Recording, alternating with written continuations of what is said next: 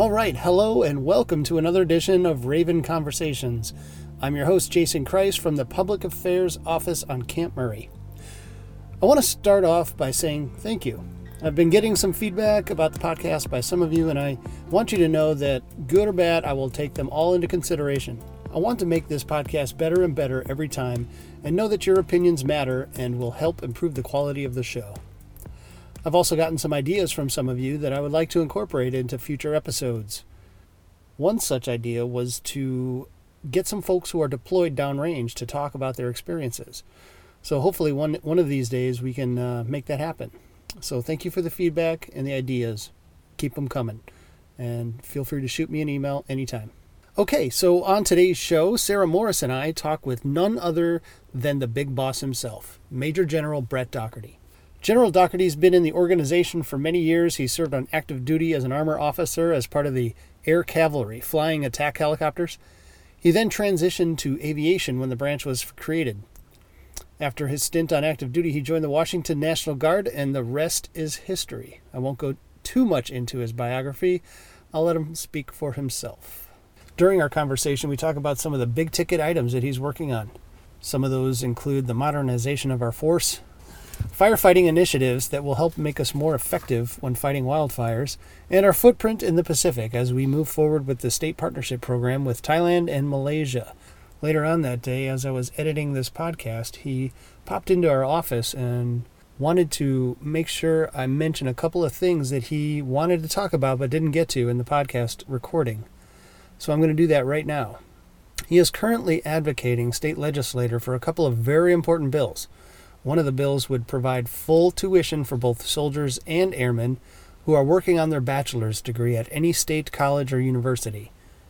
The other bill would get soldiers and airmen paid at the same rate as Department of Natural Resources employees who perform the very same duties. He pointed out that a number of other states offer education benefits similar to the ones he's advocating for here in Washington. I don't know about you, but those are some pretty valuable benefits that he's working on, and hopefully soon that we can have those benefits come to fruition. All right, so without further delay, here is our conversation with Major General Bret Daugherty.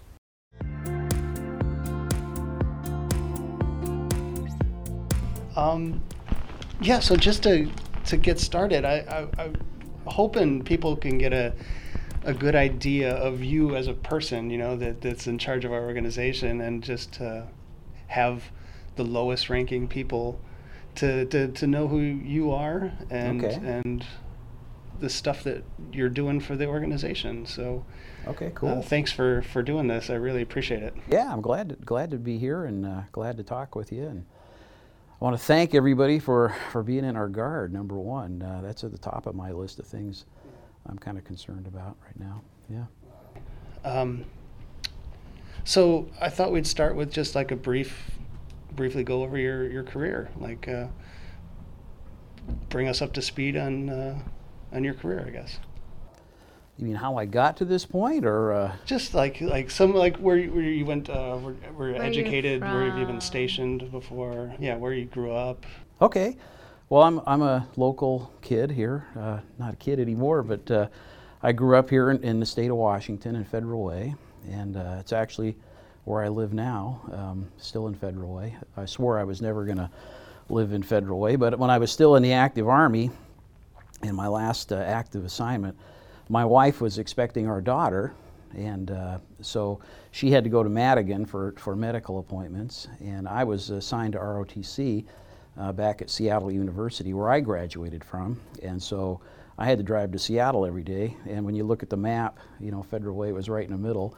And so we bought a little house there, and we've been there for, 33 years now. But so I kind of went full circle with the Army. I attended Seattle University on an ROTC scholarship, and which was great because I had virtually no money for college. I had gone through high school flipping burgers at Jack in the Box and working as a groundskeeper at our church and trying to save up money. But we did not come from a wealthy family. My dad was a Boeing worker, worked for Boeing for 30 years, but didn't have a huge amount of money to pay for our private school college education. And so Army ROTC really opened up a lot of doors for me. So I got that scholarship, and then was commissioned into the armor branch initially out of ROTC. Had a regular Army commission, and went off to beautiful Fort Knox there. My husband's armor, so. All right, yeah. Well, I really enjoyed it. But, you know, about the time we threw both tracks off of our M60 tank out in the mud, I realized I was really happy I had orders to go to flight school. And I had a great tank crew there. It was a bunch of other lieutenants, and all of us except one were going to flight school. And we used to drive our tank instructor kind of crazy because we'd turn the turret as fast as it would go, you know, trying to get up enough RPM to hover the tank, and he never really appreciated our humor. But so was it a decision of yours to rebranch it? Or? Well, aviation wasn't even a branch at the time, so I always knew that I wanted to fly attack helicopters. Part of the Air Cav. Yeah, mm-hmm, yeah. So that's what I wanted to do, was Air Cav fly. At that time, it was Cobra attack helicopters, and so to do that, you really needed to be branched armor. If you were branched infantry, you'd more than likely have been a Huey pilot, and if you were branched transportation corps, you would have been a Chinook guy. But there was no aviation branch way back in 1980 when I first went into the Army. So I got to see the birth of aviation branch when I was in my first Army assignment at Fort Hood in the 7th of the 17th Cav.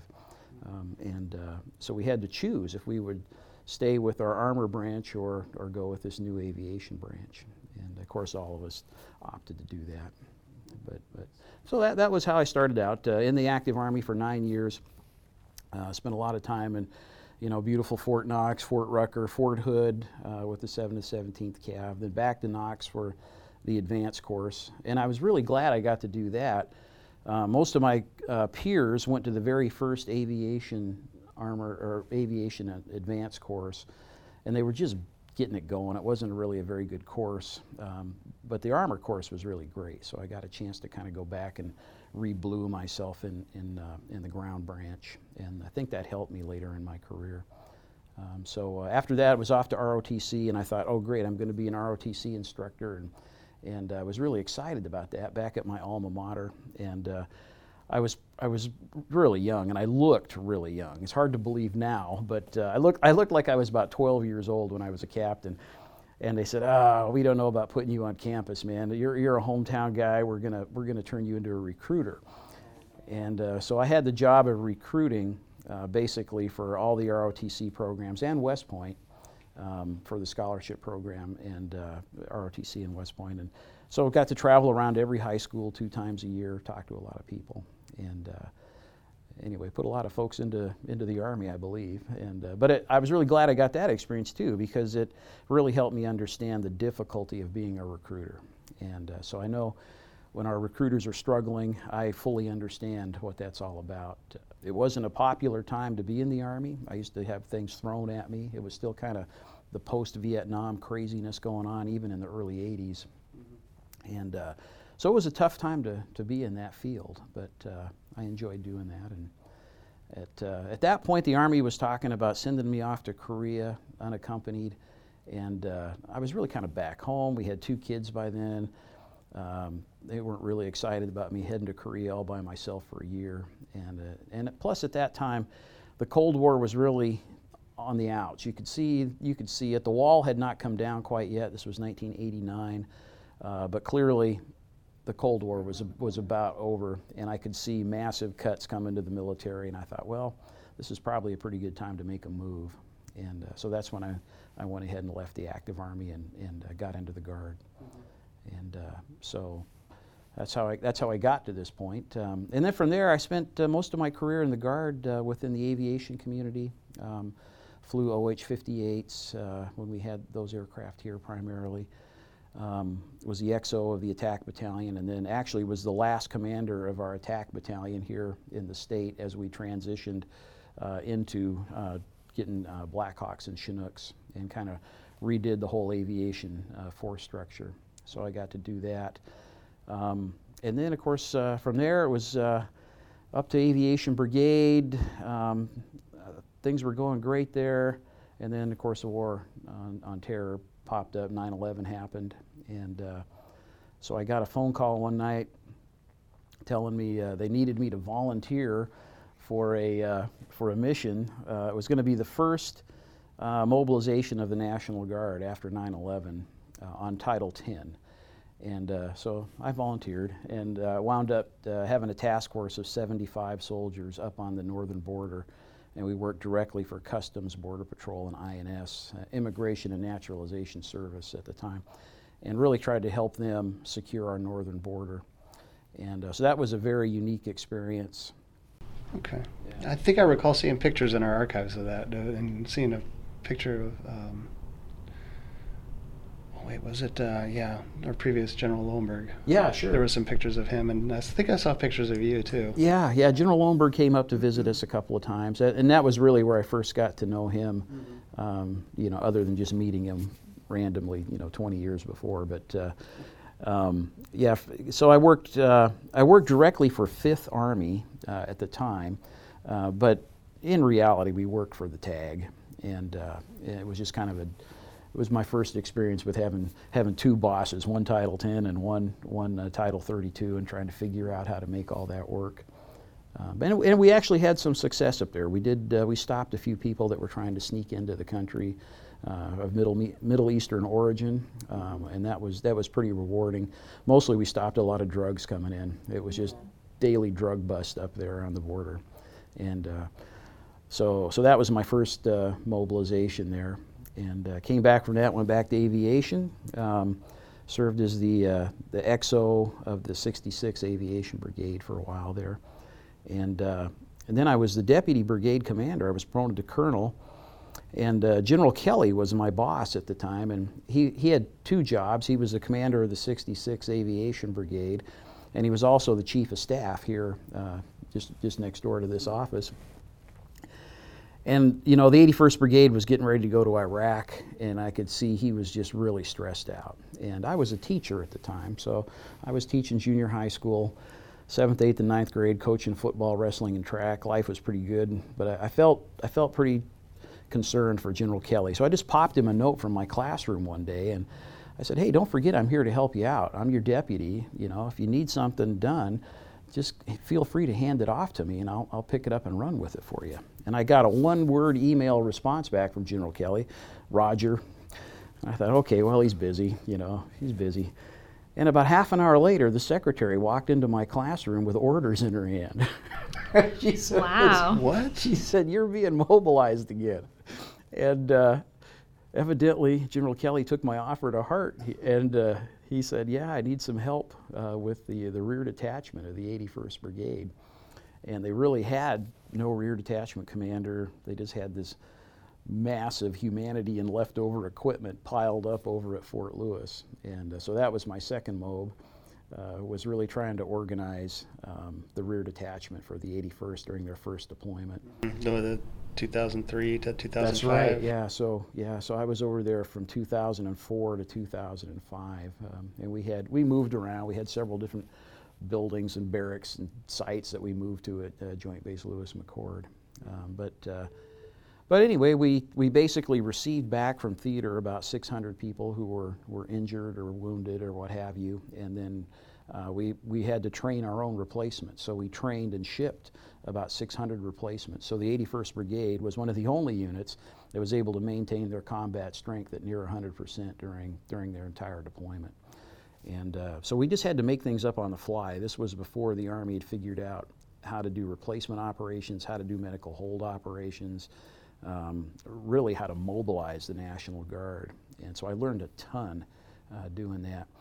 And plus I got exposed to the 81st Brigade and all the different battalions and units there. Right. So that was a pretty pivotal moment. Most aviators do not like to leave aviation. And I was one of those guys. I was not really crazy about moving up to Blaine for 6 months, and but I'm glad I did that. I learned a ton, and I wasn't really nuts about getting assigned to the 81st Brigade and leaving aviation, but I learned an amazing amount during that assignment. And then when I got off of that assignment, they put me in command of the 205th, which was something entirely different. And I really wanted to go back to aviation, but they needed an RTI commander. And I said, okay, what the heck, I'll do that. And once again, so I got exposed to the 205th and their, you know, very important mission. And so really enjoyed that. But what all that did was kind of set me up for being a pretty strong candidate to become the ATAG. Because now I had knowledge of aviation, of the 81st, the 205th. About the only place I hadn't landed was in Troop Command. And I'd also become the full-time CFMO right after that. I came off of the 81st Brigade deployment. And so that gave me background in fiscal law and how to manage money and all the projects that we had going on within the Army Guard. So it really set me up to become the next ATAG. And so that was my next move. I was up here to be the ATAG for 3 years, and timing is everything. I tell everybody, all of our colonels are exceptionally bright, talented individuals. Any one of them could do the job of ATAG and do the job of TAG. It's really all about timing and being in the right place at the right time with the right experience. And for me, it just opened up. And you know, the ATAG position became available right as I was primed for it. And then General Lohenberg hit maximum age to retire and retired, and I was one of two candidates to be interviewed for TAG. And so that was, gosh, coming up on 7 years ago.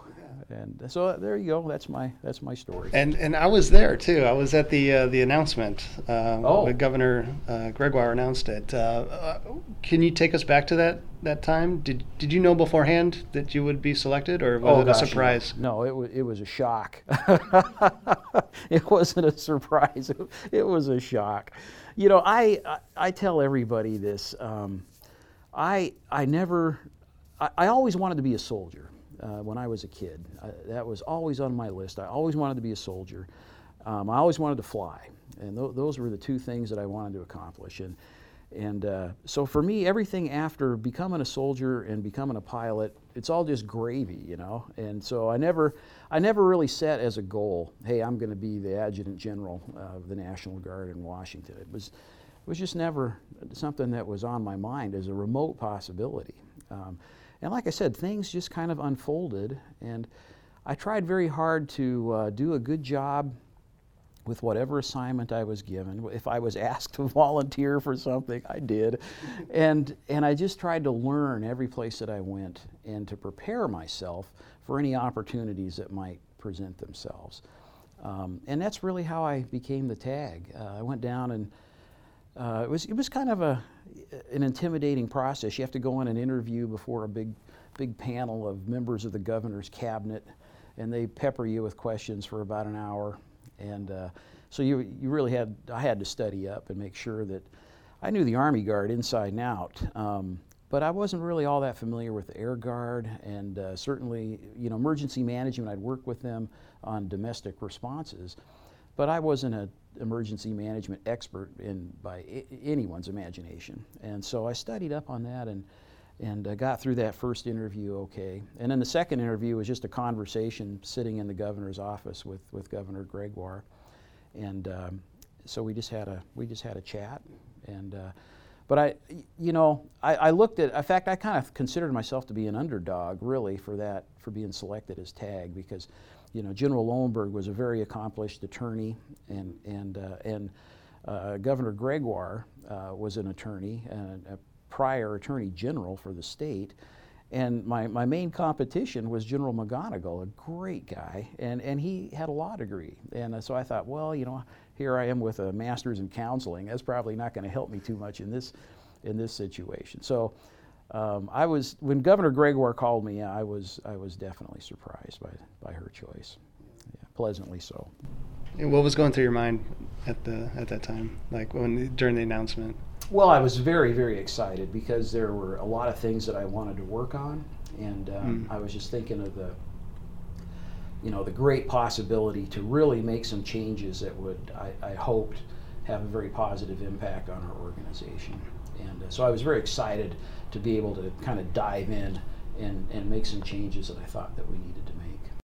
What are some of the changes that you were hoping to see made, and have you seen any of those changes come to fruition during your time? Oh yeah, certainly. The main thing I wanted to accomplish right away was to change our culture.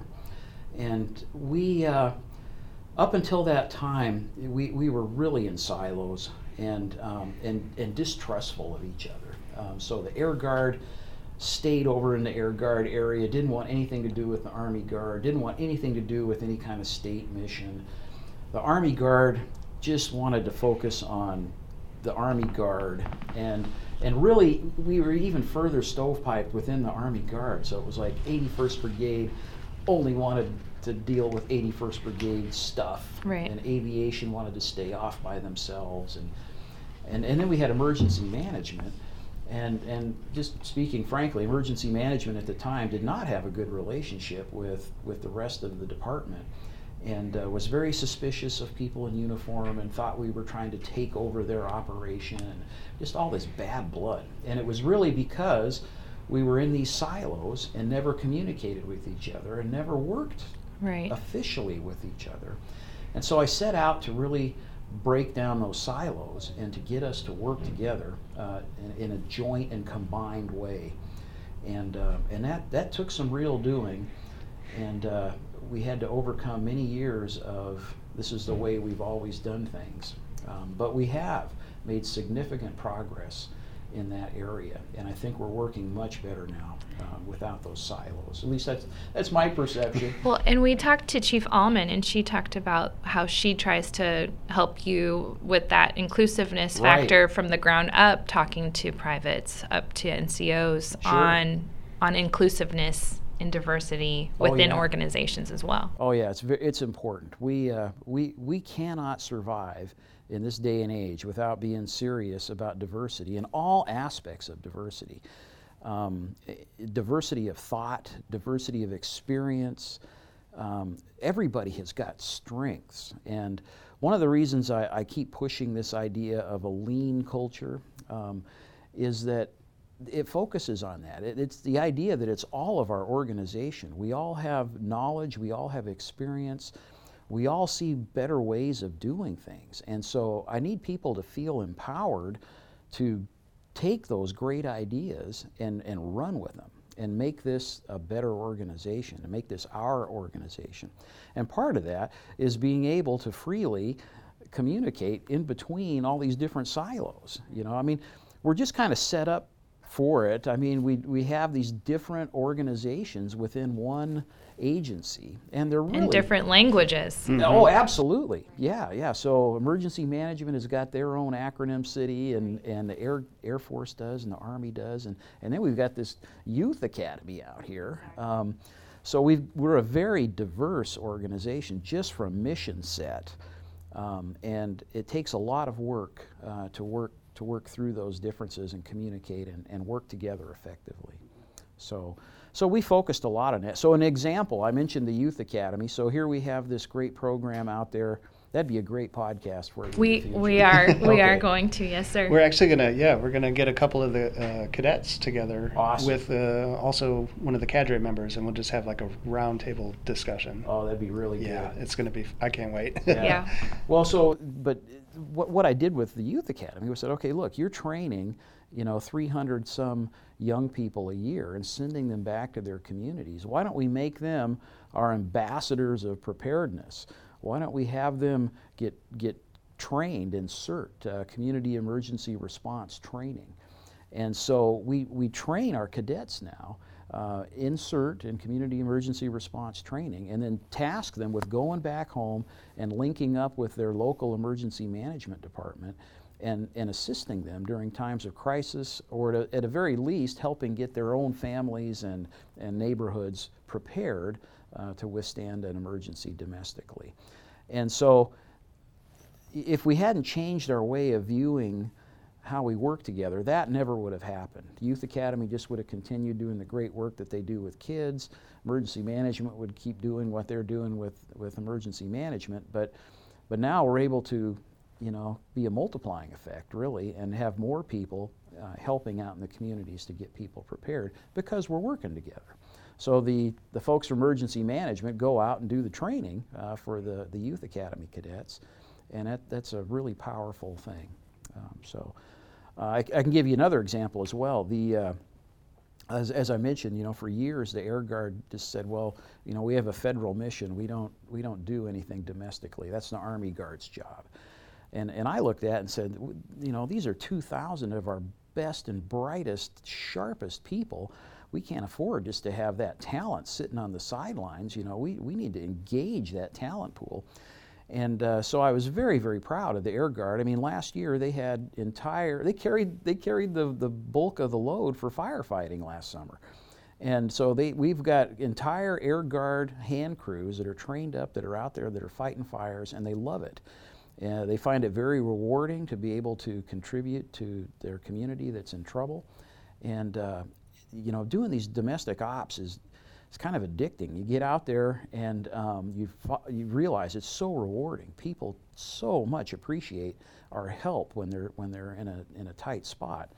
And so the Air Guard grabbed that by the horns and has trained up to fight fires. And they're a full partner in everything that we do domestically. And so that's another example of how we're working together, and it's really paying off. The Army National Guard here in our state is so busy right now with the 81st transition to Stryker. We're in a strange period where we have a lot of mobilizations and deployments going on, and it's like we're just kind of tapped out a little bit on the Army Guard side of things.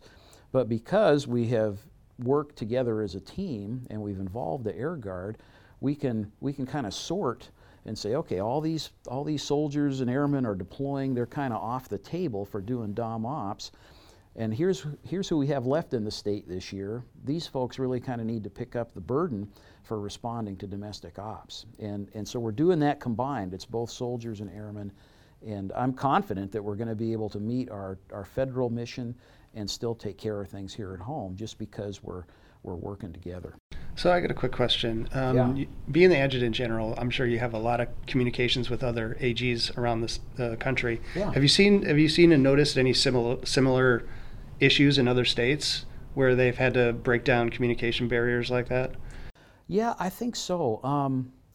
I don't know that everybody has got the Air Guard, doing dom ops, but there are some states that are doing it. We're one of the only states that train hand crews, firefighting teams that go out and fight fire on the ground. In the old days... Really? Not even California? Well, California does, but it's pretty much California and Washington. Okay. And everybody else, it's like, if they need us, we'll send them to Red Card training. But what I've discovered is that the rules for fighting fires has changed. And, back in the big fire of 1994, we mobilized the entire National Guard, and it was basically, hey, go east, find a fire, and put it out. And we got Red Card qualified. DNR trained us in Red Card, but that was all we needed, and then we could just go out and go after it. Well, now that has entirely changed. Now if you just have a Red Card, you're pretty much relegated to just doing mop-up, and just mop-up, clean-up, and you have to have a lot of supervisors from professional firefighters from DNR or other firefighting organizations supervising you. And so because of those rule changes, if you just have a Red Card, you're really not that much of an asset. And what happens to our state repeatedly is that the rest of the country, especially California, catches on fire, and they just drain all of the national resources for fighting fires. And so by the time we catch on fire, there's nothing left. And so we are truly up against it where there just aren't enough firefighters. And so it's not enough just to have that Red Card. We need to train hand crews and get the same training that DNR has and really be more professional in our firefighting abilities. And so that's really where we are with, involving the Air Guard and a lot of dom ops. I'm not so sure that other states are doing that very same thing. But certainly when you look at hurricane response and those types of things, the Air Guard is playing a very prominent role. Absolutely. Along the lines of their military specialties.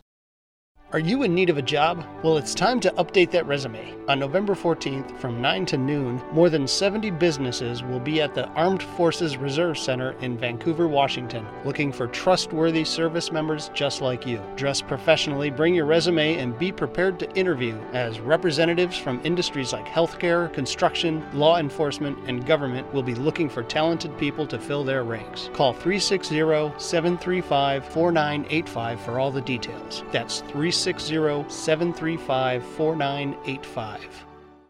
Be sure to follow us on social media. Stay up to date on all the cool events, stories, photos, and videos happening around the Washington National Guard. If you have a question, have a comment, or just want to say hi, send us a DM, PM, tweet at us, whatever, and we'll answer you. We also love to share and collaborate. Send us the photos or videos you take at drill or AT, and we'll tag you. Are you an active Instagrammer? Well, you might be a perfect candidate to take over our account. Send us a message, and we'll set something up. To find us, do a search for WA National Guard. That's WA National Guard, and look for the blue check mark. Washington is earthquake country. Are you prepared? Earthquakes can create a series of big waves called tsunamis. Do you know your evacuation routes or how long it takes for you to reach high ground safely? Learn how to protect yourself from a tsunami. Check with your local emergency manager or visit mil.wa.gov/tsunami. Before disaster strikes, get 2 weeks ready. Make a plan. Build a kit. Become involved. Be a preparedness champion.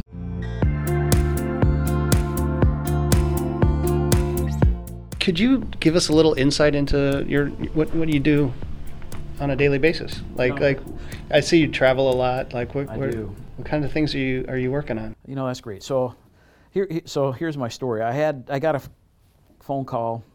I had to go with the governor to a fancy hotel in downtown Seattle, meet with the president of Chile, and I'm having lunch with the president of Chile, and her chief of staff looks at me and says, "Well, General, what's a typical day like for you?" And she absolutely stumped me, because I really don't have a typical day. I mean, that's the amazing part about this job. I mean, one day I can be with the 141st in a KC-135 refueling F-15s out over the Pacific Ocean. The next day I could be with Jason here in Thailand trying to do some international partnership and relationship building. I could be out with the 81st Brigade as they convert to Strykers and get ready for NTC.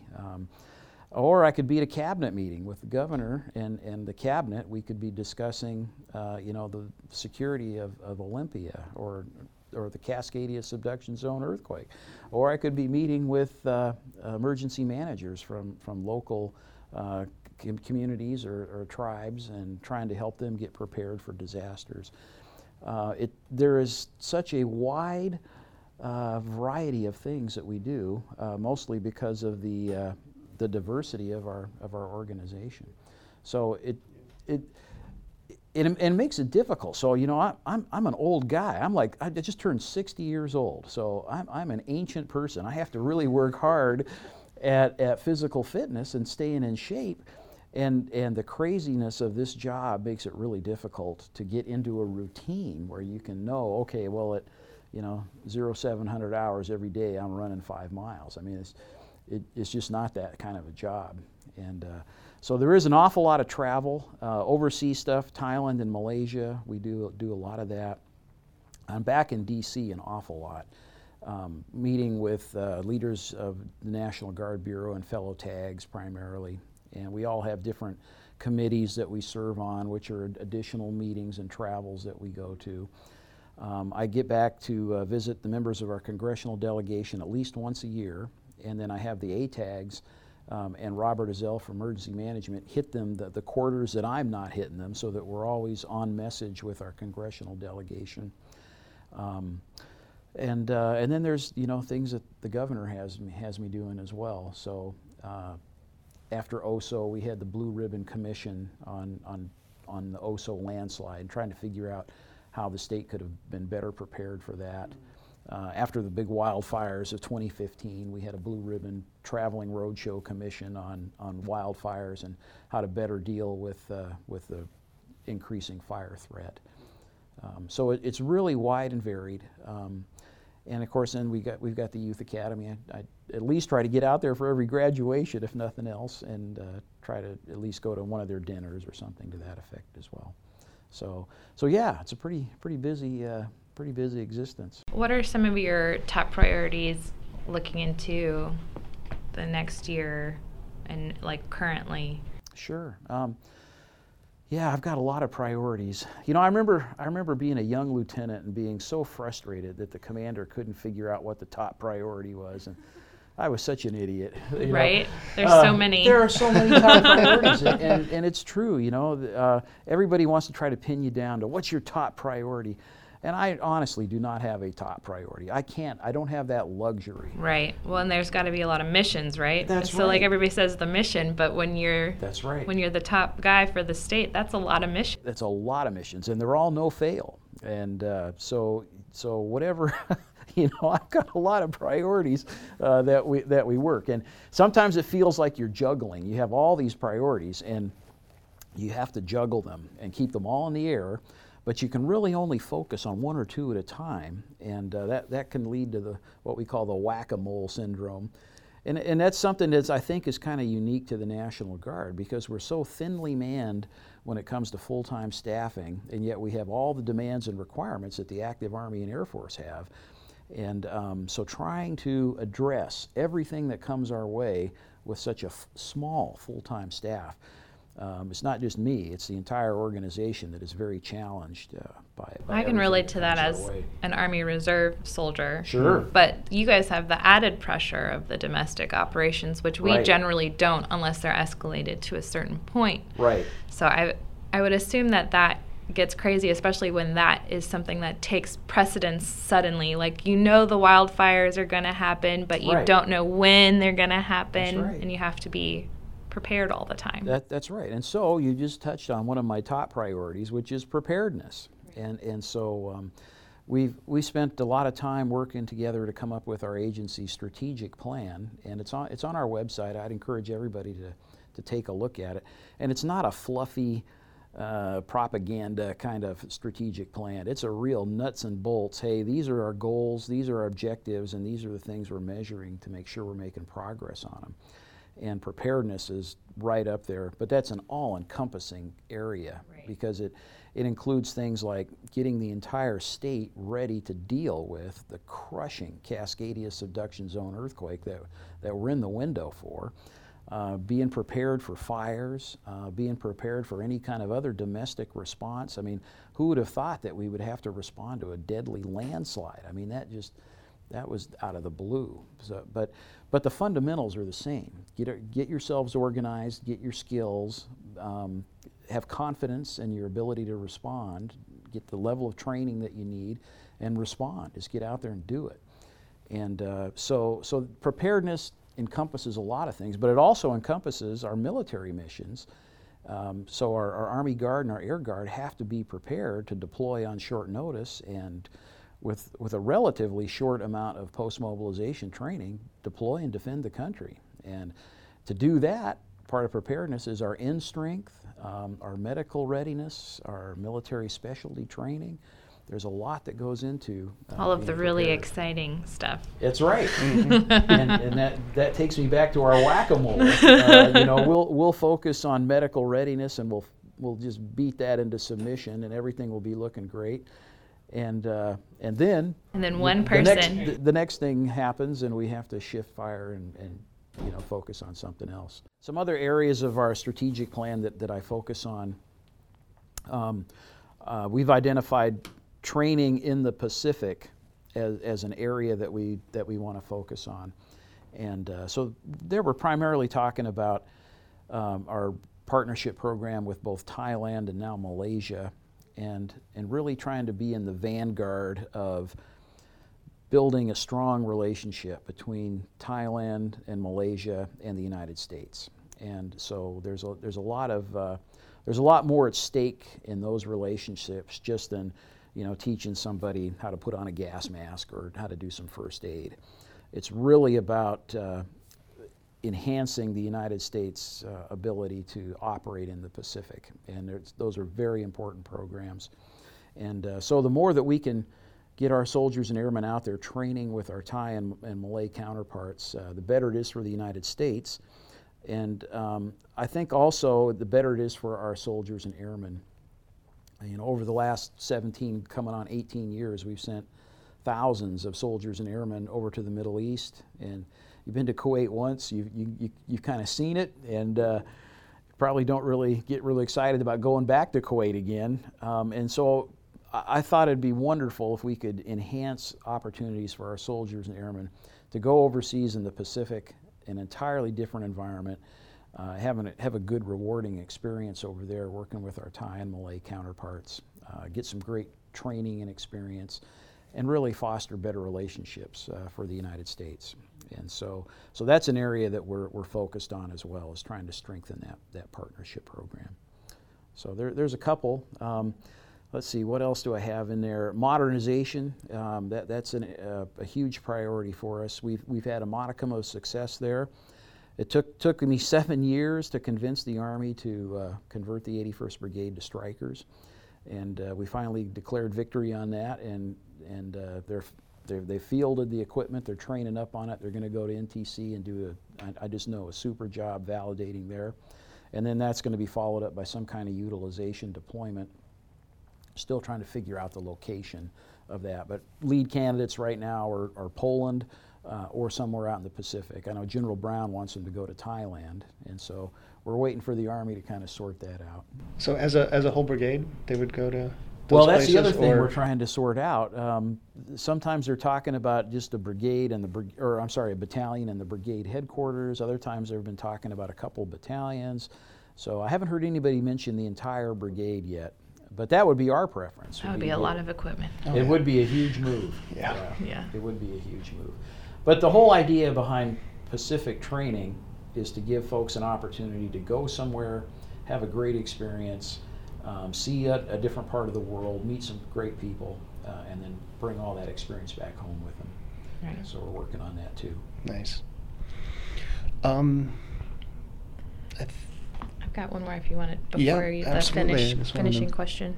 No, yeah. So we talked about preparedness, which I think is great. And when I went through new employment orientation and we learned about 2 weeks ready and all of that stuff, that was really interesting to me. Right. Because I had no idea about the Cascadia subduction zone or anything. Yeah. And I had been to Fort Lewis as a cadet in 2007. Okay. And we didn't have any information on that. And when I was talking to my husband about it, who had just gone through in-processing at Fort Lewis, he was in total surprise because they also don't give any information to the soldiers in processing there. Wow. And I just wondered if there was any thought in coordinating like information into the active Army or active Air Force folks here that maybe aren't getting that because they don't have what we have, which is the Emergency Management Division, who has all this great information. Right. And if there's any like interest in sharing that, because I mean, I think it's important that they know that if something happened, you know, JBLM's going to be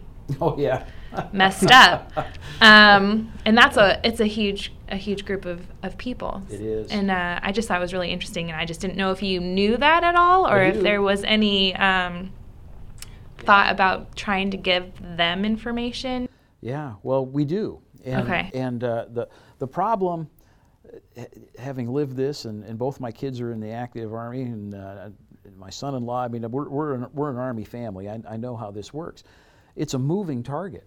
So we'll educate everybody over there at JBLM about the Cascadia subduction zone earthquake. They participate in the huge exercise we had in 2016, and that's right. And we're feeling pretty good. Hey, these guys are squared away, and they've got their own emergency management department made up of GS civilians over there. And so they work closely with our emergency management division on a regular basis. So they're informed. So maybe they're just not tied in. That's right. With leadership. It's the moving target of leadership and soldiers that come and go. And so it has to be a constant engagement with them. But at the higher levels, I mean, certainly when General Lanza was the Corps Commander and now General Valesky over there, you know, I've talked with them and they understand that if we have a Cascadia event, we're going to be calling for help, and they fully understand that. And so there's a lot of capability there.